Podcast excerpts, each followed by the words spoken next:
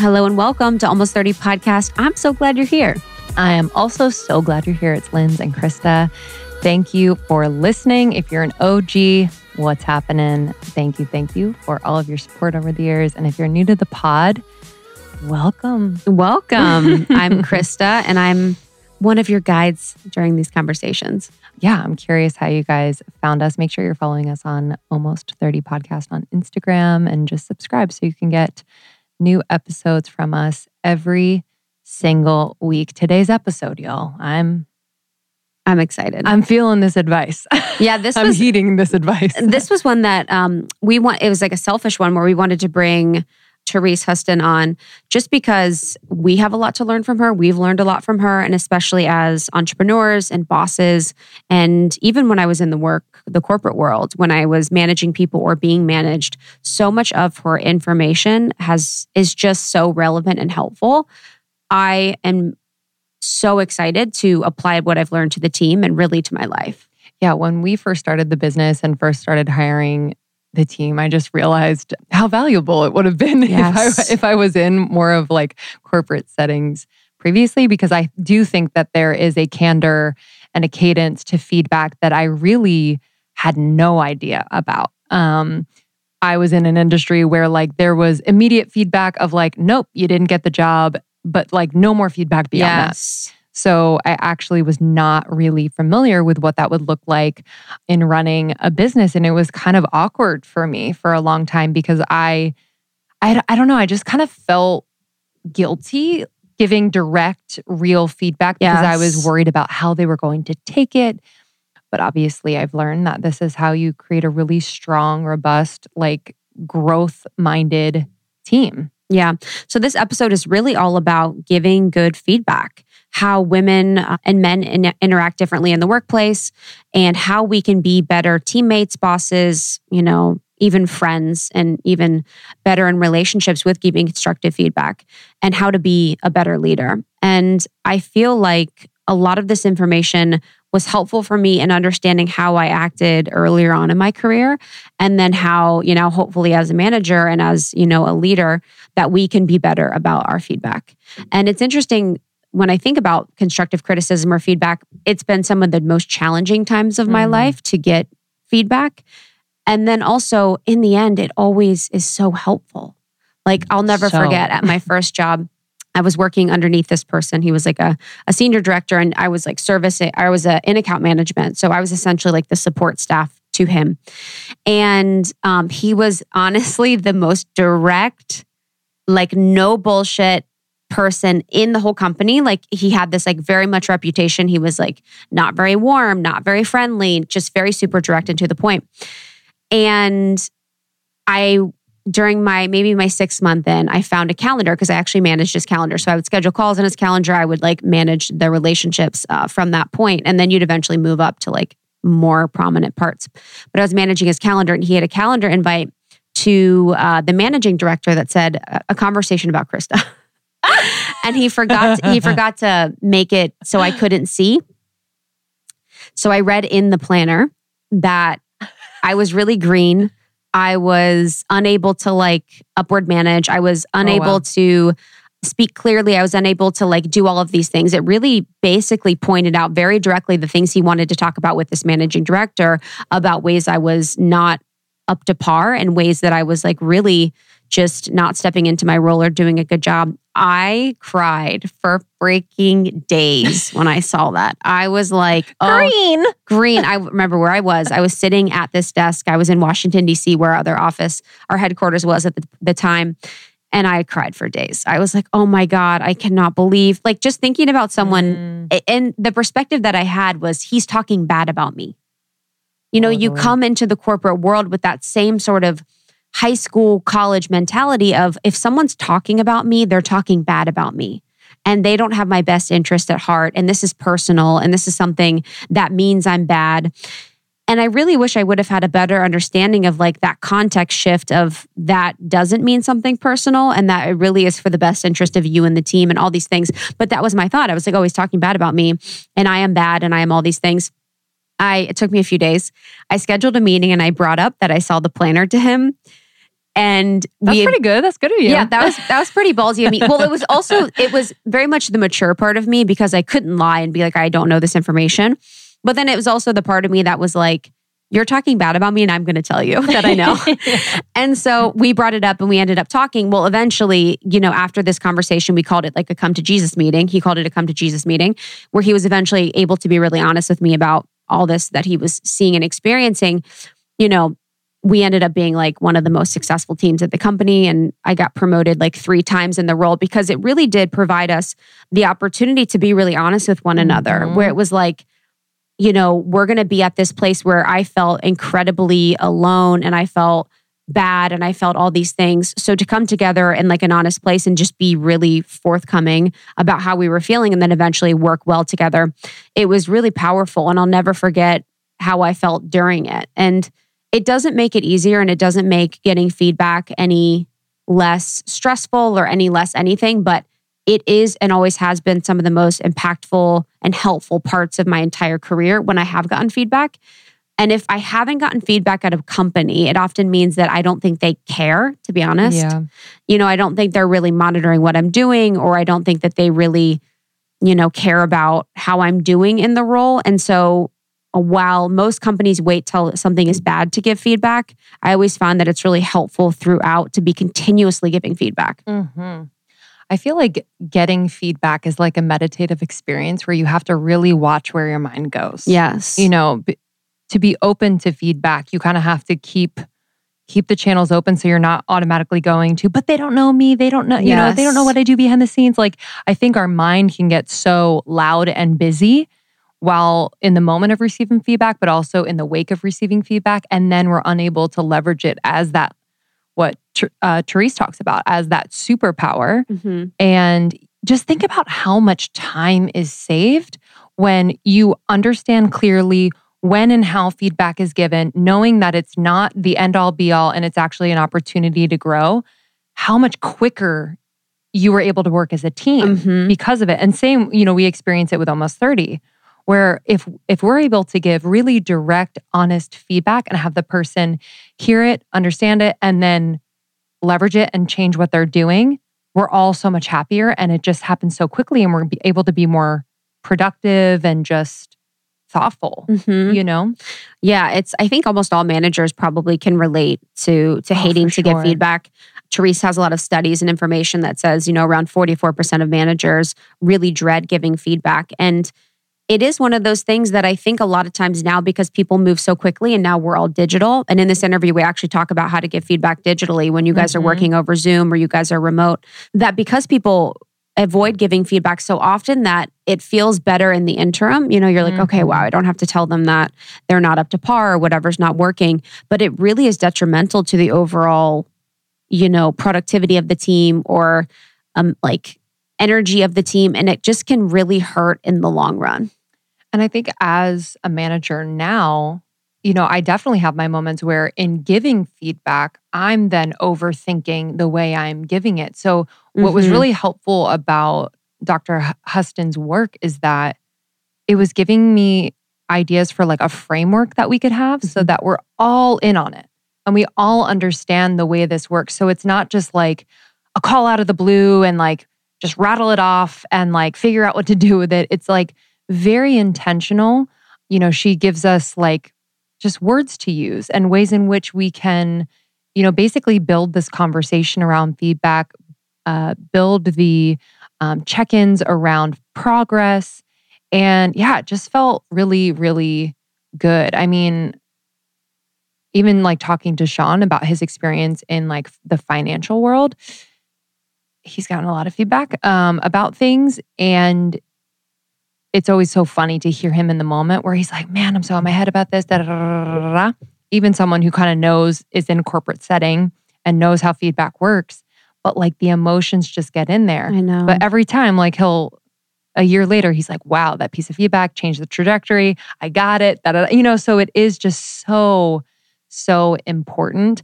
And the stat that you shared, 44% of managers dread giving feedback. On the other side of that, she says that 65% of employees wish their managers gave more feedback. So it's like thinking about it that way, where we are really serving our team by giving that consistent feedback, whether it is constructive or positive, what have you. So I have to remember that too. I know. Yeah, it is. It's again, it shows you care. And I think for, Almost 30's perspective, I think when necessary, we do a really, really good job of giving feedback. I think I'd like to standardize our feedback a little more for people. And I find this a little bit challenging, but working at like a female company with all women, it's like...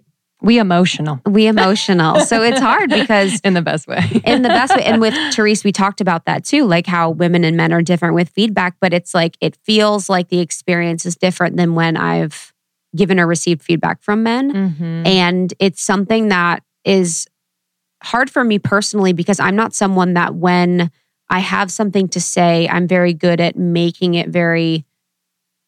I'm not good at adjusting it to be something when I'm not feeling it. Mm-hmm. So if I don't feel in conversation with feedback, like very kind, warm, or loving, then it's hard for me to express that. If I feel like I want to express something very directly, I can't do that in any way but being direct. And I think I could be a little bit better about being a little bit less direct sometimes or a less cold. Sometimes I feel like I have to be a little cold when I'm giving feedback just because it's like, it's too exhausting to do it any other way. Yeah, I know. Yeah, I know what you mean. Something that I'm working on too, just in my personal life myself. But I think that it's been a joy to get a lot better at feedback, and it's been a joy to really give feedback. But I think we could definitely be more structured about it. And I think it builds trust. Yes. Like I'm just realizing that now, where like anytime we've given feedback to people on our team, or even like contractors or what have you, it's always just it's kind of peeled back a layer so that we can connect more deeply, which is so cool. So whether it's in your professional relationships and even in like your more personal relationships with friends or family, what have you, like I think we need to remember that too, where in giving feedback, like there's a potential to build more trust. Mm-hmm. 100%. I'm excited. This one's beautiful because it's super actionable and tip-based. Yes. And I know that a lot of you guys are either entrepreneurs with your own team, maybe you're working with contractors, maybe you're freelancing with people and you have opportunities to give feedback, or maybe you're in a corporate setting or on a corporate team and you have people that you manage or you're being managed by people. So I think this is just super helpful, and I found it to be incredibly inspiring and informational. And she is just a true delight. She's so sweet. She's so delight. Her new book is out. It's called Let's Talk, Make Effective Feedback Your Superpower by Therese Huston. And you can visit therese.com. Yep. She is a cognitive scientist at Seattle University, and she has a lot of experience giving keynotes, talks, and workshops. And she's worked with people like Harvard Business School, Cleveland Clinic, and she has really powerful work that's been featured in the New York Times, Harvard Business Review, Oprah's O Magazine, Forbes, etc. And I just find her to be so kind. So kind. Well, enjoy this one. And if you haven't already, check out almost30.com. It's our new website as of 2021. And there you'll find our shop, which has downloadables and programs and other resources to support you in your evolution. We also have Podcast Pro for new or current podcasters to help them launch, grow, and monetize their dream pod. Yeah, it's the best. Thanks guys for joining Almost 30. Thanks for sharing this with a friend, especially if you've had conversations about feedback at work. I think it's a perfect one. And if you're new, welcome to Almost 30 Nation. We'll see you on the other side. See you soon. Well, thank you so much for joining us. Lindsay and I are really looking forward to speaking with you. When we think about the conversations that we want to have on the show, we often pick those conversations and information that we ourselves are learning or are interested to learn. Sure. And right. I feel like so much of your work is applicable in so many different areas, whether it's the corporate world, whether it's a small business, whether it's in relationships, whatever it is, so much of communication and communication skills and feedback, it really applies across all industries. And I love so much that you do focus on, gender and psychology of communication. And so there's a lot for us to learn today. And I really look forward, to our conversation. One of the pieces that I really loved about your work that I think we can start with to really ground us in, the now, 2020, 2021, is the fact that most people are remote and most people are on computers and they're having conversations with their team, their managers, other people in the organization on Zoom or digitally. Great. As far as the work that you've done, have you seen a difference in the ways in which people are working and feedback is given when people are digital, or what's that transition like? Definitely. So there are, so many of us are working from home, or at least we're not working in the context that we're used to. And we all deserve great feedback, but we don't all get it. And I think working remotely has made it so much harder to get, it's made it harder on the managers giving feedback, and it's made it harder on the employees who are seeking feedback in both directions. It's gotten much harder. I just wrote an article for Harvard Business Review on this very topic, because one of the things that is helpful to understand, both it's helpful to understand on the giving side of the feedback, and it's also helpful to understand on the receiving side, is there's something called the negativity bias. And this is true, even pre-COVID. The negativity bias is this notion that we tend to pay more attention to the negative side of things, and we put a lot more energy into it, and we tend to remember it. Those memories come to mind right away. It's one of the reasons so many of us think that people forget praise right away, but they remember the critical thing that you said, right? And part of that's a negativity bias. We tend to pay more attention to the negative. But what researchers are finding is it's especially true right now. So first of all, negativity bias, we tend to focus more on the negative when we're stressed, and people are stressed, right? You're concerned that maybe your job is going to go away. You've got family responsibilities that you didn't have before because your kids used to go to school, or you had a great daycare set up, and that's no longer the case. So a lot of the support systems are gone. So people are feeling more stress, and negativity bias goes up when you feel stressed. All right. So what that means for feedback is that your boss says something like, "Hey, Krista, I need you to redo that report," and you hear it as, "Oh my gosh, my performance has slipped. I can't write reports," right? Mm-hmm. And all your boss is saying is like, "I just need you to redo page 6, right? And you're thinking like, "Oh my gosh, and maybe I don't even belong here if I can't write reports," right? You go way further than what your manager meant. So a couple of tips for managers, for those people who are listening and thinking, "Okay, Therese, given that the negativity bias is such a problem, what do I do?" First of all, state your good intentions. There's great research out of Harvard Business School by Leslie John showing that if you state your good intentions, maybe you start off by saying, "Hey, Krista, our VP is going to be looking at that report for the very first time. I really want to make sure we've crossed all of our T's and dotted our I's. Could you go through it one more time?" Now you know why, mm-hmm. right? This is why you've got to do this extra work. And you're less likely to see it as, "I can't write a report. I don't belong in this job." So first of all, state your good intentions, why you're asking for someone to go above and beyond. A second important thing is to start with praise first. You might have heard of the feedback sandwich, which a lot of people like to brush aside and denigrate. But actually, there's also research by Leslie John at Harvard Business School showing that if you start with a piece of praise first, people will pay more attention to your criticism, and they will take it. They'll hear it much better. Mm. So start by saying, "Okay, so when I read your report, I was really impressed because you really had a mastery of the data, but I'm kind of concerned about some of the diagrams in the data." Or some of the diagrams and how you present that data, because you clearly understand, but I'm not sure you're explaining it as well as you could.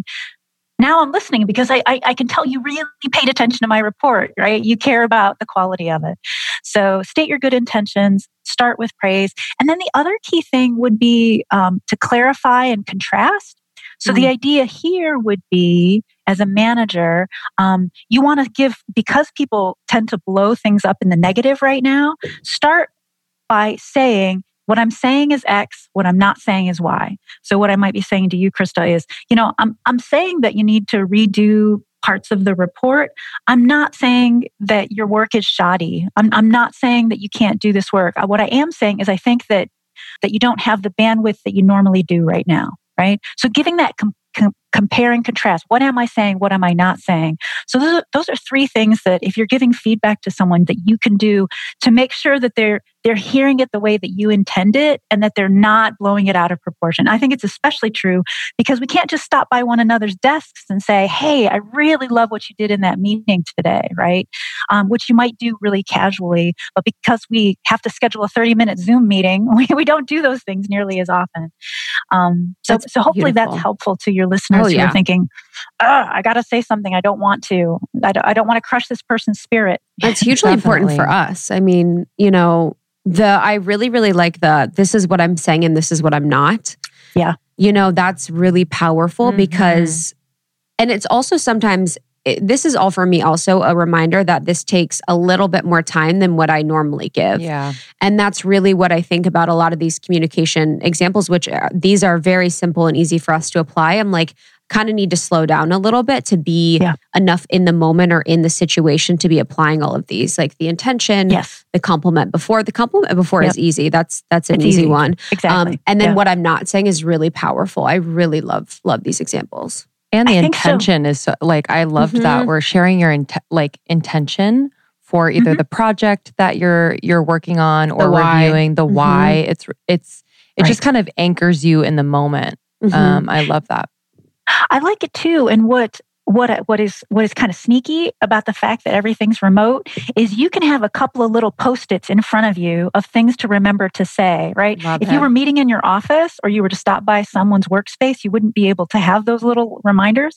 But because the person can't see what's in front of you, right? So you can have your three little Post-its. Okay, I'm going to say my good intentions. I'm going to make sure I give some authentic praise, and I'm going to clarify what I mean and I don't mean. And you can just like, great, check, got one done, got two done, right? So you can have little cheat sheets that you couldn't do in person. So there are some advantages that can help you not... I think all too often we get so nervous when we're giving critical feedback that we forget what we were going to say. Yeah, so for sure.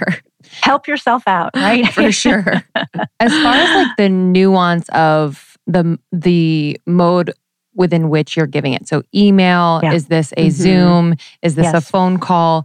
Can we just talk about that nuance and when we should be doing one over the other?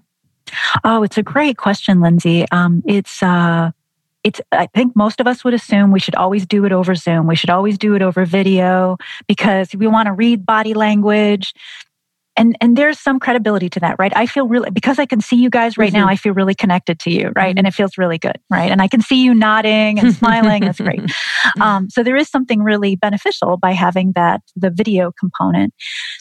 But there's some really fascinating research suggesting, there are times we should actually probably do it by phone and not have a video component. Now, when would that be? So first of all, if you're giving someone really hard news that they've underperformed, if you know they have kids, they might prefer to do it over the phone simply because if you're telling someone they underperformed on something, they don't want their kid to walk through the background in the middle of that call, right? And I have had this happen. I was giving negative feedback to someone just a week ago and I made the mistake of doing it over Zoom. And I could see her daughter reaching in the background, like trying to get her mom's attention. And I felt so bad for this person, right? Because she could see it too. We could both see her daughter doing this. So I watched her slowly move her camera. So oh my God. So her daughter wasn't on frame. So in that situation, then do you acknowledge the daughter? Like, this is what I have a hard time with is like the human part of it where you're like, I'm giving you negative feedback. There's your daughter. Now I'm feeling,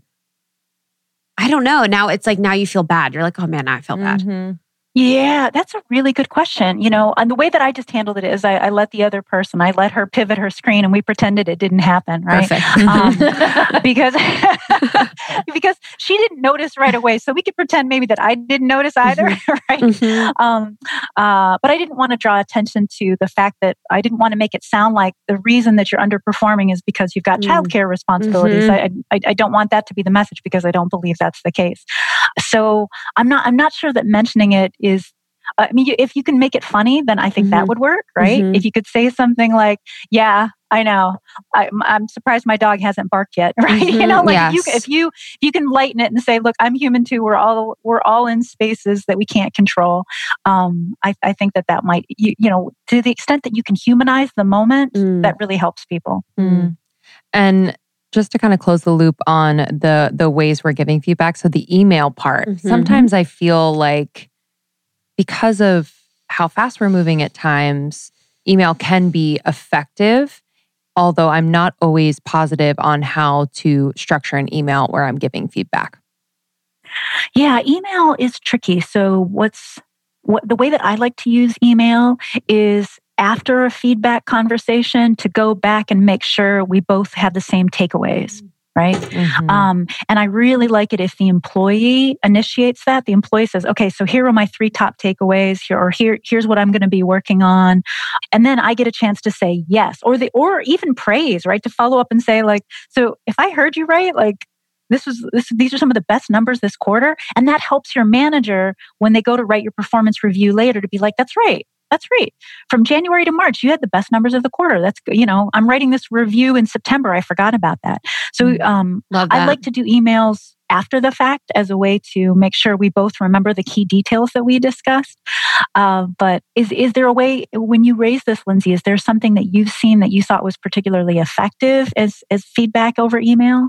Yeah, I do think that you applying that same, starting with praise and a positive, is always really effective. I guess my question is, do we have to establish kind of that feedback rapport between me and someone that works on our team before just solely giving feedback in an email? Does it always have to either start with a phone call and then email, or I see what you mean, nuance of that? Kind of the nitty gritty there. I think when feedback is about the work, then an email is going to be okay. But when feedback's about the person, it should be a phone call or a Zoom call, video call. So when the feedback is about the work, so that might be you're getting back to someone, let's say getting back to that report that they wrote, like, I need more data. I need more analytics on page 2. Do you have that information? How long would it take you to get it? Right? Like that kind of feedback of we need the work needs blank. Mm-hmm. Got it. But if the feedback is on Lindsay, I'm really concerned about how you showed up for that client meeting yesterday. You didn't seem as prepared as you usually are. Okay, now this is about like Lindsay and her preparation. So now that's probably going to be much more effective. The person's going to get less defensive, and they're going to wonder less.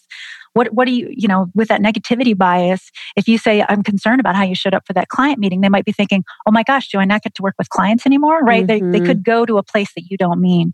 So having it over phone or Zoom is going to be a better call when it's about the person. Yeah, that makes complete sense. Wow. Okay, great. Yeah, I have PTSD hearing you say some of these things. Honestly, oh, no.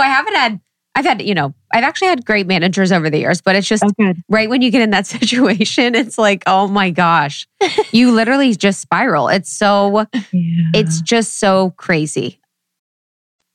And this isn't really like a question on here, but I'm curious of your thoughts. Like, is it the way in which we're raising our children where we think that each time that we're told something that's not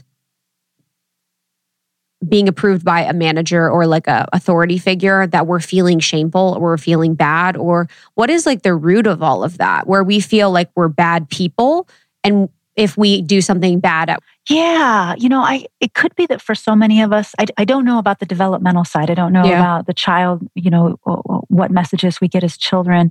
But I do think for a lot of us, our identity is wrapped up in our work. Mm-hmm. That when I do good work, that means I'm contributing. I'm worthwhile on the planet, which is unfortunate, right? Yes. We should think of ourselves as human beings, not human doings, as some people like to say. But for so many of us, are particularly when we're isolated from our family and friends, I wouldn't be surprised if people have even more of their identity tied up in work right now, because there's lots of great research showing that people are more resilient and bounce back from hardship when they have lots of roles in their social lives, when they're clearly a good sister and they're a really good neighbor and they play an important role at church. Well, so many of these roles have kind of been stripped away right now, right? I mean, you might be a good sister on the other side of the country texting your sister saying, hey, nice job. Hey, today's your big day. But you don't feel like you're the kind of sister that you normally are, where you get to see one another. You didn't get home for Christmas, right? There are all these ways in which you feel like some of your roles have been stripped away socially. So I think for more of us right now, our identities are tied up in our work. Oh, wow. That's a great point. Mm-hmm. Yeah. Work and then social media, like your social media persona, like the... Yes. Yeah. That's so interesting. Wow. That's powerful. Yeah. Yeah. Thank you. And I was on the other side of that, like why would someone dread giving feedback? Mm-hmm. I'm really glad you asked this question because so many of us dread it. There's one survey done by Zenger and Folkman that found that 44% of employees dread giving feedback to negative feedback to anyone at work. And you'd think that, okay, well, managers are going to be a lot better, right? Managers have to do this. Their numbers are going to be better. And data there shows that 1 in 5 managers, 21%, will just not have negative feedback conversations. They will just avoid it altogether. I was in this situation not too long ago. I had hired a designer to do some work for me. And her initial designs, I wasn't happy with them. And my first thought was like, oh, I hired the wrong person. Mm-hmm. I better hire someone else. I'm like, whoa. Like, let's give her a chance. Let me give her some, you know, I who think a lot about feedback was immediately like, oops, she can't do it. Pivot to someone else. What we need to do is we need to, instead of assuming that this is the best work they can do, to assume instead, okay, this is our starting point. Great. I need to give you some feedback so that it can get better. I think for a lot of us, our getting back to the issue of identity, our identities are wrapped up in being a nice person, a kind person. I think of myself, right, as a good guy, as someone who's really supportive of people. And if I say that bad thing, then I'm a bad guy, right? Or I'm going to feel like a bad guy. And so some of us don't do those things because we're thinking that we're too nice to say those things. But the way I try to think about it is I'm being the good guy if I let people know, like, hey, here's what you can improve, right?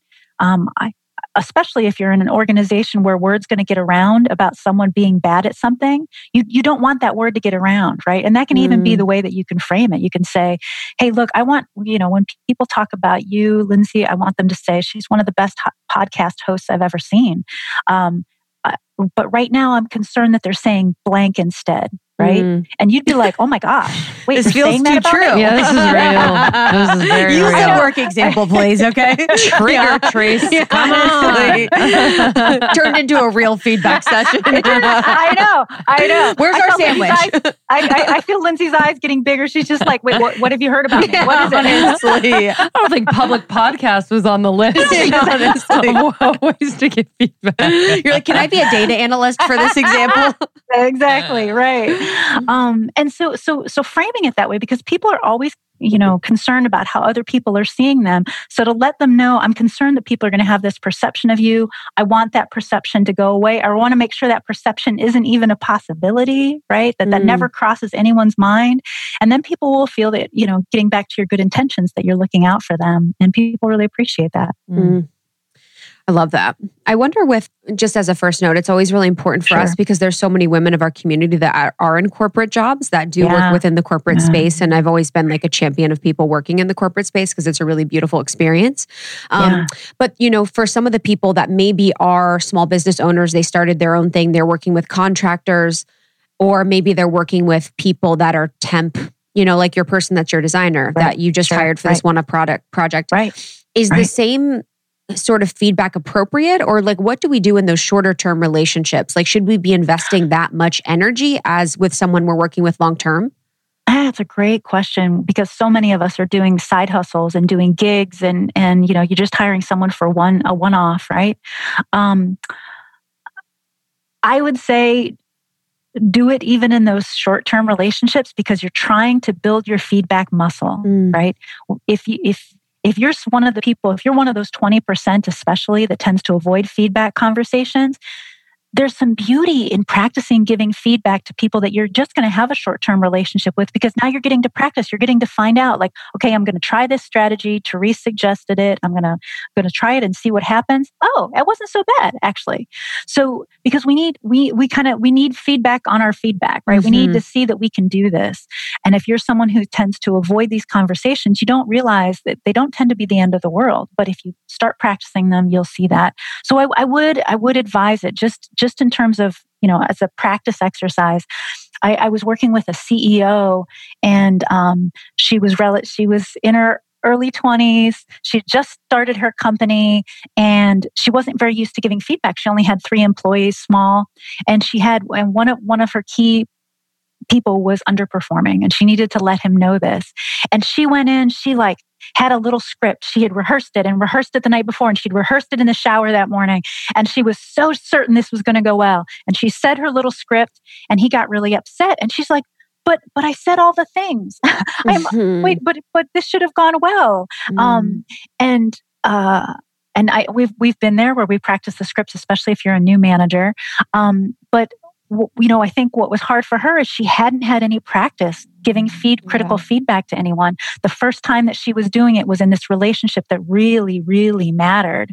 And so she was clinging to having the perfect script, and the perfect script failed her. But she couldn't even pivot and try to listen to him because she was so caught up in did I say all my key points, right? Mm-hmm. So it's one of the reasons that I think practicing feedback, I even practice with my husband, right? I'm I'm going to try a new technique. And what do you think of this one, right? And then he'll be like, actually, that did make it easier. Or he'll be like, ouch, right? So practicing with people, that can be one way to view it. Are there ways in which, whether you're in a corporate setting or more of a startup entrepreneurial setting, where you can set up a precedent for feedback? And what would that look like, so that, the team and anyone coming onto the team who's new kind of knows the deal when it comes to how... Oh, right. I'm trying to think of companies. There's famous companies that really are feedback focused companies. I'm trying to think of some examples, but continue. Yeah, no, you're right. So Bridgewater, the financial services investment company, is really known for this. Oh, yes. Right. Yeah. Ray Dalio's company. They have to the point, I think there are 21 qualities, and you rate every other employee that you interact with on these 21 qualities, and your ratings are public. I could go and see your ratings on how good are you at giving examples in meetings. Wow, I only got a 2 out of 5 on that, right? It's they're really transparent. He calls it radical transparency.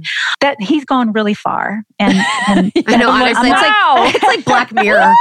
You're you are a 4. Right. I'm not suggesting this. First of all, it's an incredible amount of work. And also he has huge turnover. Bridgewater, they lose 30% of their employees in the first 18 months. So 1 out of 3 people are out of there. Wow. Yeah. So I'm not suggesting this is a model.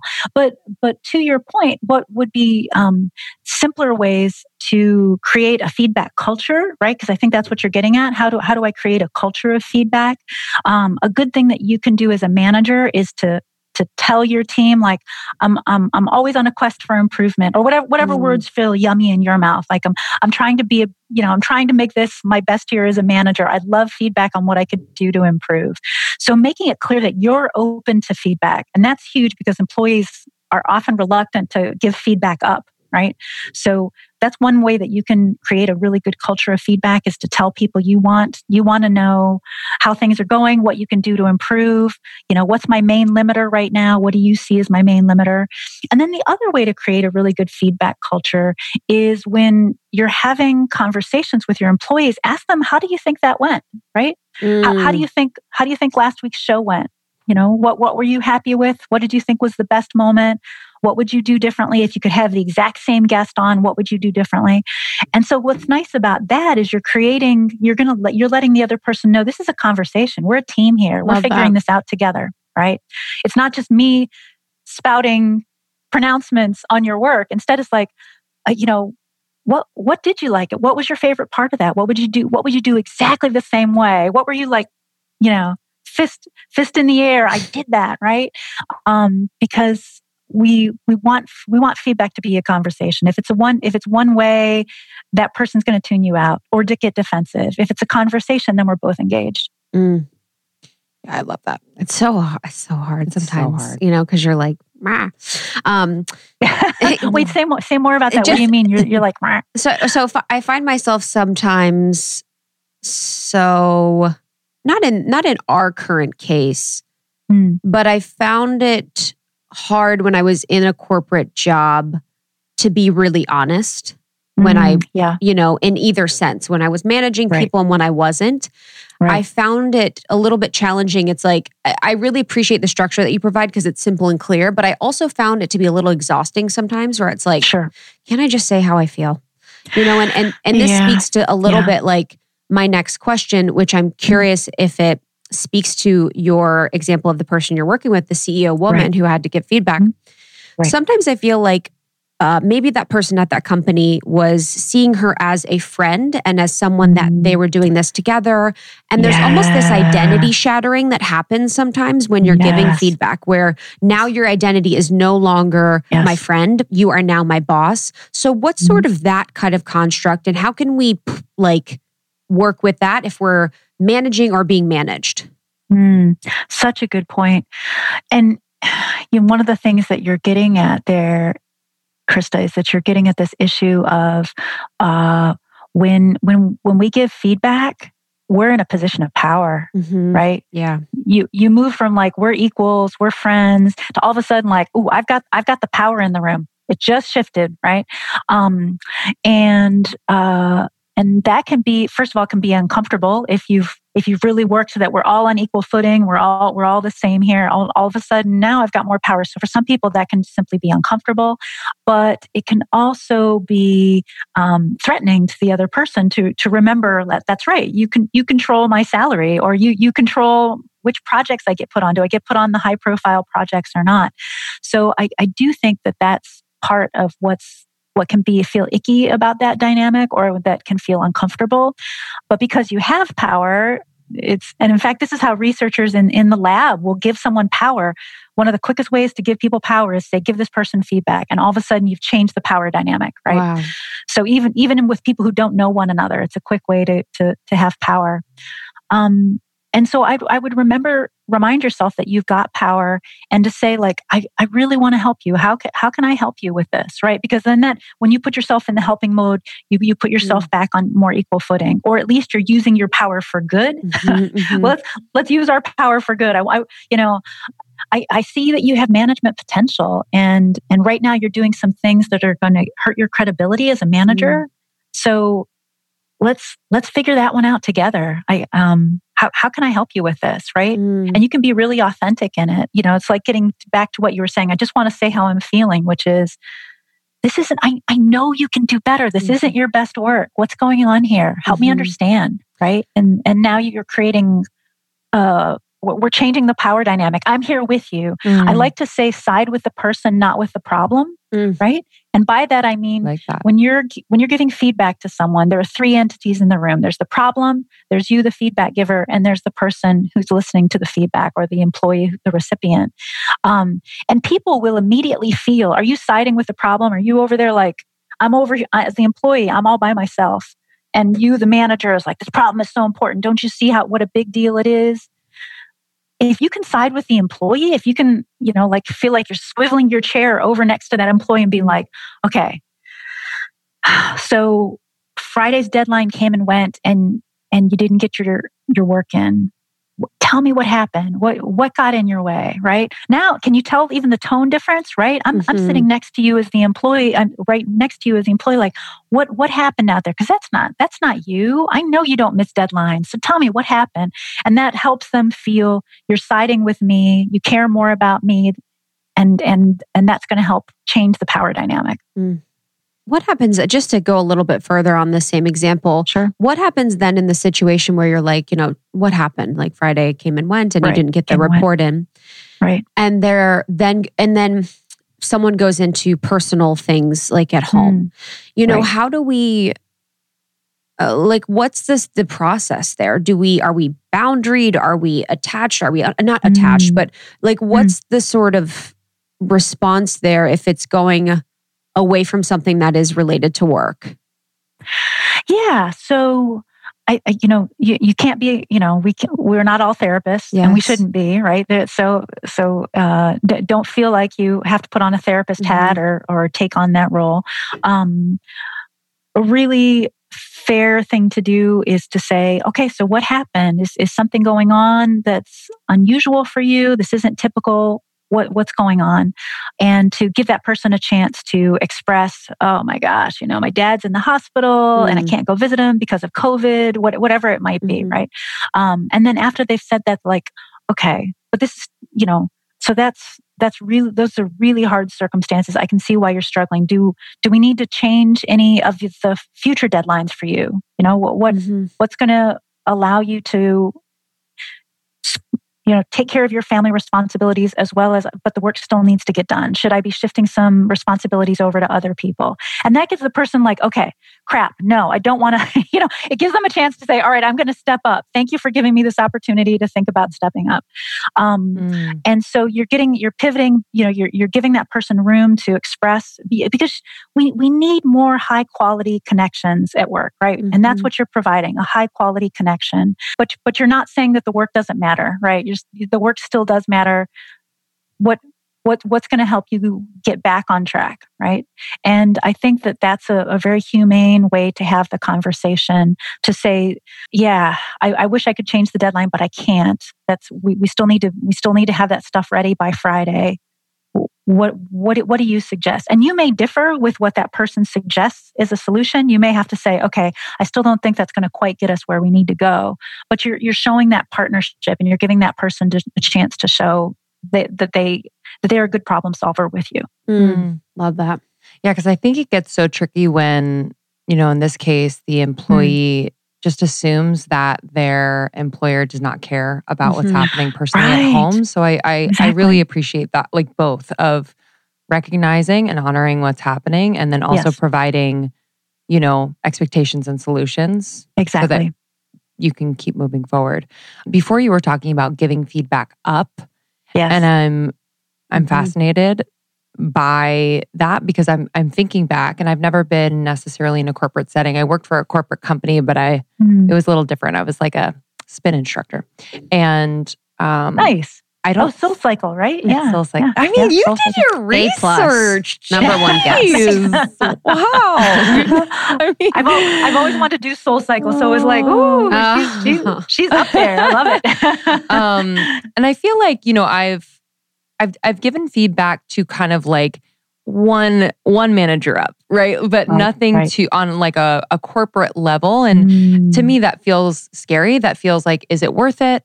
Would I become very replaceable if I stir the pot a little bit and give some very truthful feedback? And I've just heard from friends, and even my boyfriend, when he's wanted to give feedback to, you know, his managers or bosses, and having to mull over it and like, is this even worth it? Because there's egos involved.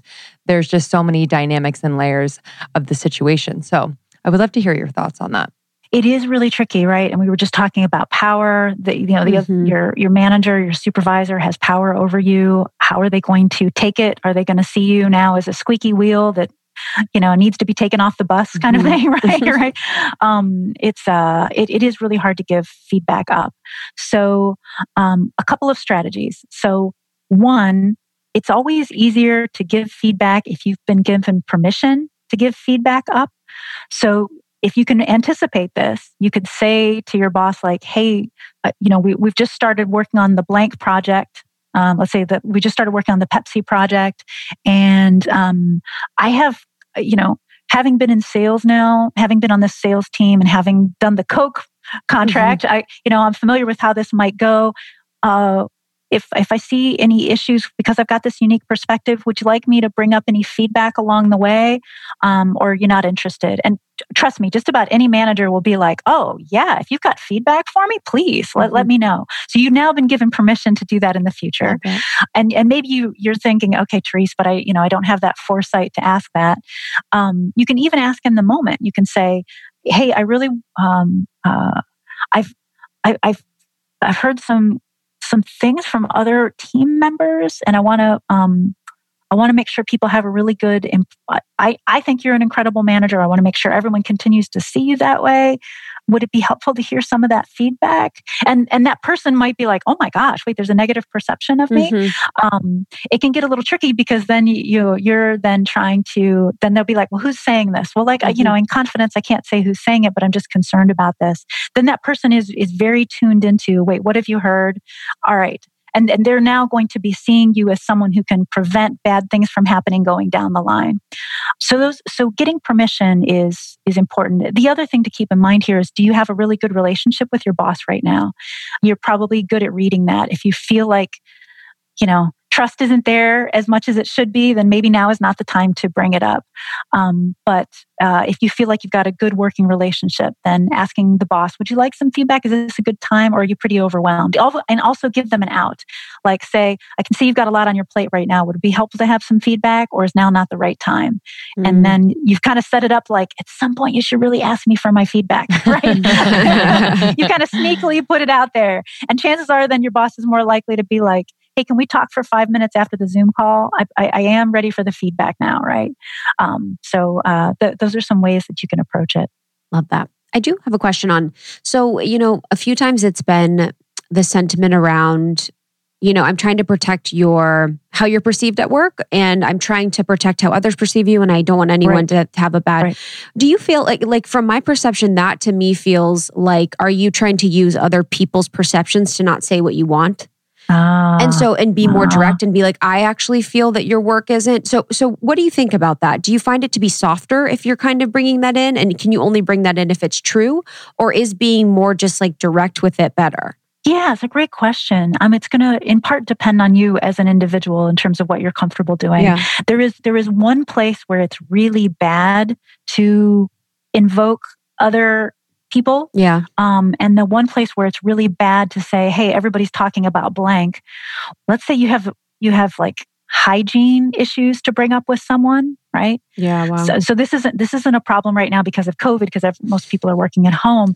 But you know, if you were in my house, it would be a problem. If you saw me before this, you would disagree. There you go. Exactly. Like if what you're going to do is say to someone, hey, look, you know, you can't wear a hoodie to client meetings, mm-hmm. or like, you know, someone's on an all cauliflower diet and they've got gas, right? Like, and you're like, okay, this affects how people want to work with you, right? So you in those cases where it's a personal, like particularly a hygiene issue, you don't want to say, hey, everybody's complaining about this, yes. right? Instead, you want to say, hey, this is awkward. It's a couple of steps. First of all, this is awkward to bring up, but I want to make sure that people want to continue working with you. And right now I'm concerned there's a problem. There's an obstacle in the way. There's a reason people don't want to work with you. I've noticed a smell, mm-hmm. that you have a smell. And I love you. You know, same. Can you imagine? I know this is like the hardest feedback conversation ever. I love that on your face. It was so genuine. You're like, I've noticed a smell. Holy mackerel.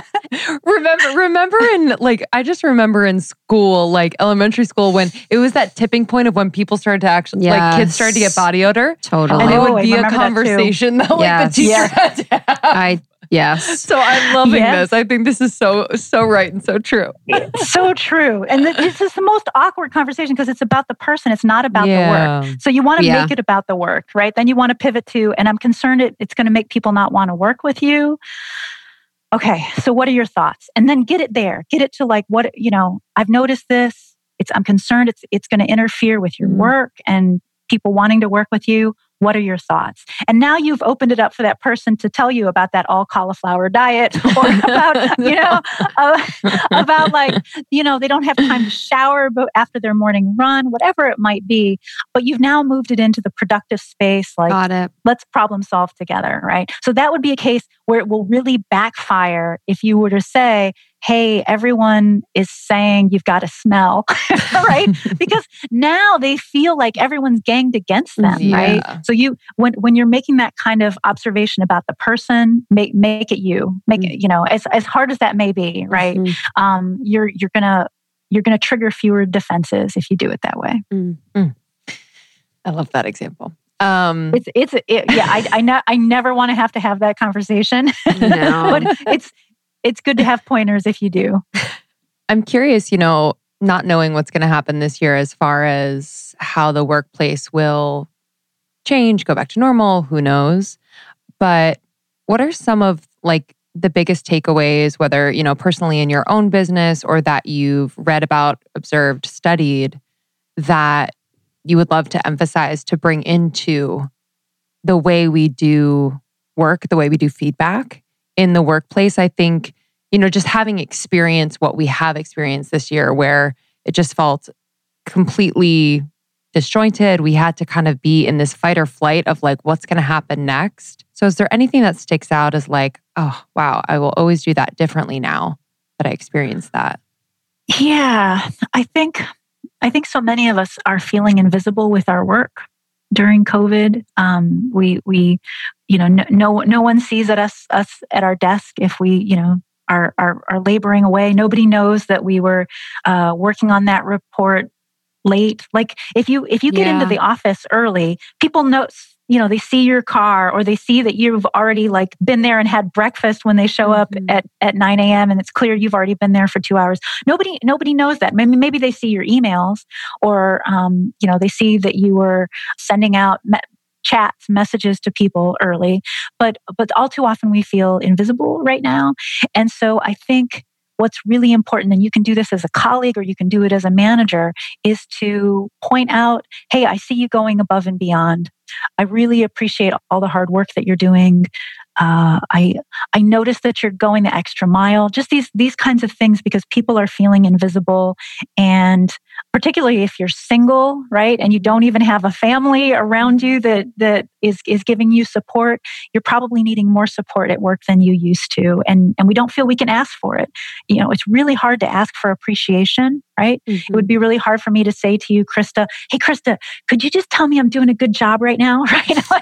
like I could ask that, but man, that really makes me feel super powerless and lame, right? Why don't I have enough confidence, right? So, people might be comfortable asking for coaching or advice, but they're usually uncomfortable asking for praise. Mm. So it's one of the things I think we can be doing. And you don't even have to be a manager to be doing this. You know, a thing that I love to do when I'm in a Zoom call with someone is do a little private chat with someone. Just be like, I love that point. Thank you for making it. I was hoping someone would ask that question. Mm. Just that little momentary, and you can even do it as a public, like, thank you so much for asking that question, Jill. But those moments, those little bursts that, you know, if we were in a meeting together, you know, sitting around a table, I could see that you were really listening hard to me, whereas that's harder to tell in Zoom, right? Just so we need to verbalize it more. Mm. Yeah, I appreciate that. Yeah, I love that. And then, you know, one of the things I think that I'm really working on, I don't struggle with per se, but I just want to be even better, is being more confident in my decision-making, you know, especially as a woman. Mm-hmm. Have you seen in your research just like discrepancies or differences between the confidence of decision-making in men and women? There is. Unfortunately, you're not alone. The research says that women tend to have a lot less confidence at work than men do. There was one recent study out of the United Kingdom where they surveyed managers, and 50% of female managers said that they doubted their decisions at work, whereas only 31% of male managers said that they doubted. So, you know, you got half of the women managers doubting their decisions and less than 1/3 of the male managers. So confidence is tricky, definitely. I have two pieces of advice. So, one piece of advice is to think about before I get to the two pieces of advice, the good news is that there's lots of research showing that when you're making a decision, having lower confidence actually helps you make better decisions. It may not feel good. It may feel like, oh, I wish I was really confident in this. But the research shows that if you have high confidence when you're making decisions, you don't tend to seek out more data, right? You just go with your gut. Like, I'm going to do this. It's the right choice. I don't need any more input. I don't need to ask anybody else. And people who have super high confidence often make poorer decisions. And so there's interesting data around, especially men who are overconfident, making bad decisions for their companies. So one thing to keep in mind is having lower confidence actually helps your decision-making because you're going to seek more data. You're not going to make the decision too soon. But the two pieces of advice that I would have is, one, think about confidence as a dial. So when you're still making the decision and you haven't made the decision yet, it's okay to have your confidence low. Turn that dial low. Get more information. Seek other people's advice. Do research on Google. Like, what are people doing in this situation? Or what are the 5 myths? That's a thing I like to do.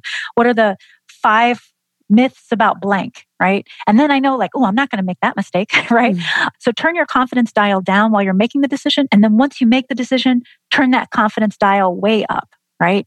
Because now you need to project to the rest of the world, here's what we're doing. Here's what we're going to do on this show. Here's the decision that we're going to make about how we're investing our marketing budget, whatever it might be.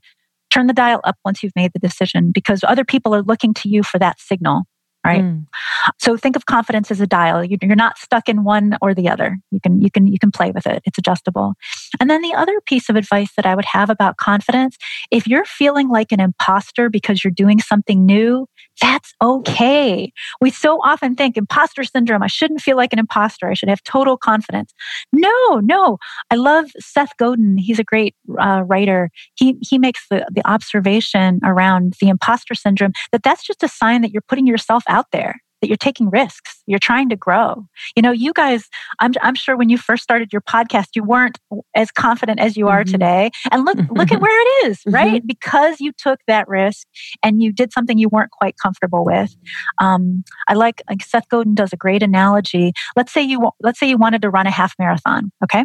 You're going from like, I've never even run a 5K and I want to do a half marathon. If you were to hire a running coach, and you went to that running coach and said, okay, I never want to feel tired. I mean, I want to do a half marathon and I never want to feel tired. Your running coach would be like, yeah, don't do this, right? Mm-hmm. And the same is true with imposter syndrome. If you're going to try something new, you're going to feel like an imposter. And that's just because you're trying something new. It isn't a sign that you shouldn't be doing it.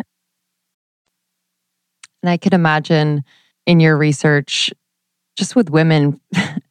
When we make a decision, speaking from my own experience, sure, yeah, I'm thinking about a lot of other things besides just the decision. I'm thinking about how is the other person going to receive this? Will it affect their relationship with their family? Will it? You know, there's just so many ways in which women multitask and kind of caretake. Mm-hmm. And right, so, right. Is that a positive thing? Can we turn that into a more positive thing rather than? It kind of feels like a distraction from the actual decision that needs to be made. Yeah, right. You can kind of get into analysis paralysis where you're trying to take so many people's needs into account. I haven't seen data on that, but I wouldn't be surprised if women are considering more angles before they make a decision. There is evidence that women take more people's input into account, that they seek more input, like even female mayors compared to male mayors of a town. Female mayors will bring their budget decisions to town hall to discuss, whereas male mayors are more likely to be like, well, here's the budget for next year. Everybody deal with it, right? You know, maybe they wouldn't put it that way, but they're more likely to make the decision on their own or with just one advisor as opposed to bringing it publicly. It is really tricky, right? How do you balance those needs? Because you're being caring and you're being inclusive, which we want to be, by trying to think about the different people that the decision affects. I think for me, when I've made a decision where I'm concerned that it's going to affect a lot of people, I try to find out, does it affect you as much as I think it's going to affect you? You know, I know for some moms when they're making decisions that like it's going to affect their kids, to go to their kids and say, hey, I'm deciding to take this promotion, but it means that I'm going to miss some of your softball games. How does that sound to you? Is that okay? Do you really need me there? How is this going to affect you? And your kid might be like, oh my gosh, it's so embarrassing that you come to every softball game, right? So to find out, does it, you may have a vision of this having an impact on people that they don't see or that they're not worried about, that they might be able to come back to you and say, it's okay if you miss my softball games, but man, I really need you to be there when I do my school play every spring. Like I need you there all 3 nights, right? Like find out what it is, right? Where they need you most. Love that. For you in this work, like, was it really just the research? This is the last question for me. Is it just the research that's brought you to this place? Or have you also done other therapies, to be at this high emotional level where you're able to have these like egoless conversations with people with feedback? Like, what other work have you done outside of like your natural research and then practicing? A lot of it is based on the research. I've been trying to find ways that I could support people at work that is very concrete. What actions can I take? Because simply creating more trust at work or creating a better workplace environment is so vague that I really wanted to focus on things that were actionable. But the other part is when I reflect on my own career, Some of my most memorable moments at work have been feedback experiences, the good and the bad. I don't know about you, but when someone tells you you're the best thing they've seen on this team, you know, that moment feels so incredibly good. I remember a pivotal moment where someone told me I had beautiful writing. That was the beginning of my writing career. Wow. When she said, "You write beautifully." I was like, "What? Wait, are you serious?" It created so much hope for me. But I've also had the experiences where I've gotten feedback where I felt crushed. I had one quick story about a terrible feedback experience. Early in my career, I had asked my boss for feedback on my work. And she said, you know, because I just finished a year in a new job and I wanted to know what I could work on. She said, "Let's go out to lunch. We'll talk about it. That'll be fun." I'm like, okay, great. So we went out to lunch. The whole lunch, we didn't talk about my work. We talked about our pets. We talked about my fiance. We talked about her husband. As it goes. It was lovely. It was such a nice connection, right? We get to the end of the lunch and I'm like, okay, I got to ask her on the walk back to our offices, and we're paying the bill. And she said, "Do you mind if we stop in the restroom on the way?" And I'm like, "Oh no, for sure." God. You know what's about to happen, right? What happens, Krista? She launches into my performance review. We're in our stalls and she's like, "So Therese, about this year." I'm like, no. Oh my God. No, right. You're like, "I'm on the cauliflower diet. We can't do it in here, honestly." Right, exactly. I'm like, who's going to walk in? We don't know. I don't know what you're about to say. And I jokingly even thought I can't even write any of this down, 100%. Right? I just what am I going to do? And she had good intentions. She was super busy. She had just been promoted. She was overwhelmed. I get it. I mean, I understand. She was just, all of a sudden she remembered it and she wanted to make sure she squeezed this in. But gosh, I felt so powerless. And then I also felt like that was it. I can't go back and say "Hey, could we talk about my performance again? You know, what you said in the bathroom, I didn't quite get all that." Yeah, right. Wow! Oh my gosh! I remember. I have that. I have the little video I can play in my mind at any moment, and it was so stressful. And there's just so many ways we can flub feedback. It just really makes me impassioned to make sure that no one ever has that kind of moment again in a bathroom stall. Mm-hmm. And also, we talked about gender briefly. Is that how she's giving feedback to my male colleagues? I don't think so. Right? Yes. Oh wow. Yeah. 100%. Yes. Mm-hmm. Logistically and also. Mm-hmm. Other ways. Yeah, exactly. Wow. Yeah, that's amazing. I'm curious how we can best integrate feedback. So once we have, a sit down, a phone call, a Zoom call where we do receive feedback, how do you recommend people process it, integrate it, and then practice it? Great question. Nobody's asked me that. How to integrate it. So I think especially right now, if you're listening to this during COVID, that negativity bias is important to remember. Don't blow it out of proportion. In fact, you can even go back. I would go back to your boss, and if you find yourself spinning and ruminating, oh my gosh, does this mean I don't belong here? Does this mean that maybe I shouldn't be trusted with our high profile clients, however you're spinning, go back and test it with your boss. Okay, so what I took away from that was that maybe I am not fit to handle that $100,000 contract. And your boss might be like, "Oh my gosh, no, I still want you on that. No, but here's what it means." And then they help rein it in. They help you reinterpret it. So if you find yourself taking a negative spin, check with your boss as to what she or he really meant by the critical feedback. The other thing that I really like to do is to figure out, so often we feel once we've gotten feedback that we're kind of left on our own to deal with all the consequences, right? And one thing that I have learned really works well is, let's say, I had a boss who I only got to meet with once a month, just given her schedule and given the nature of our work. So I only got to meet with her once a month.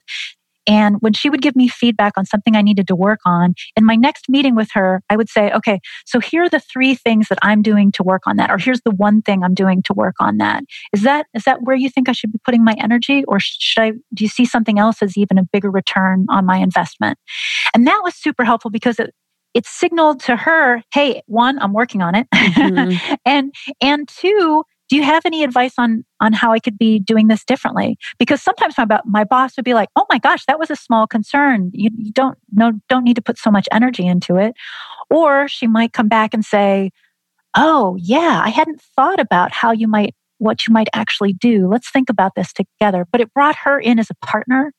Mm-hmm. So those two steps of checking back, am I getting the right message? And number two, here's how I'm going to act on this. And that might even be over email. It doesn't have to be a video or a phone call, but here's what I'm thinking. Is this what you had in mind to process it so you're not left coping with it on your own? Mm. Yeah, that's great.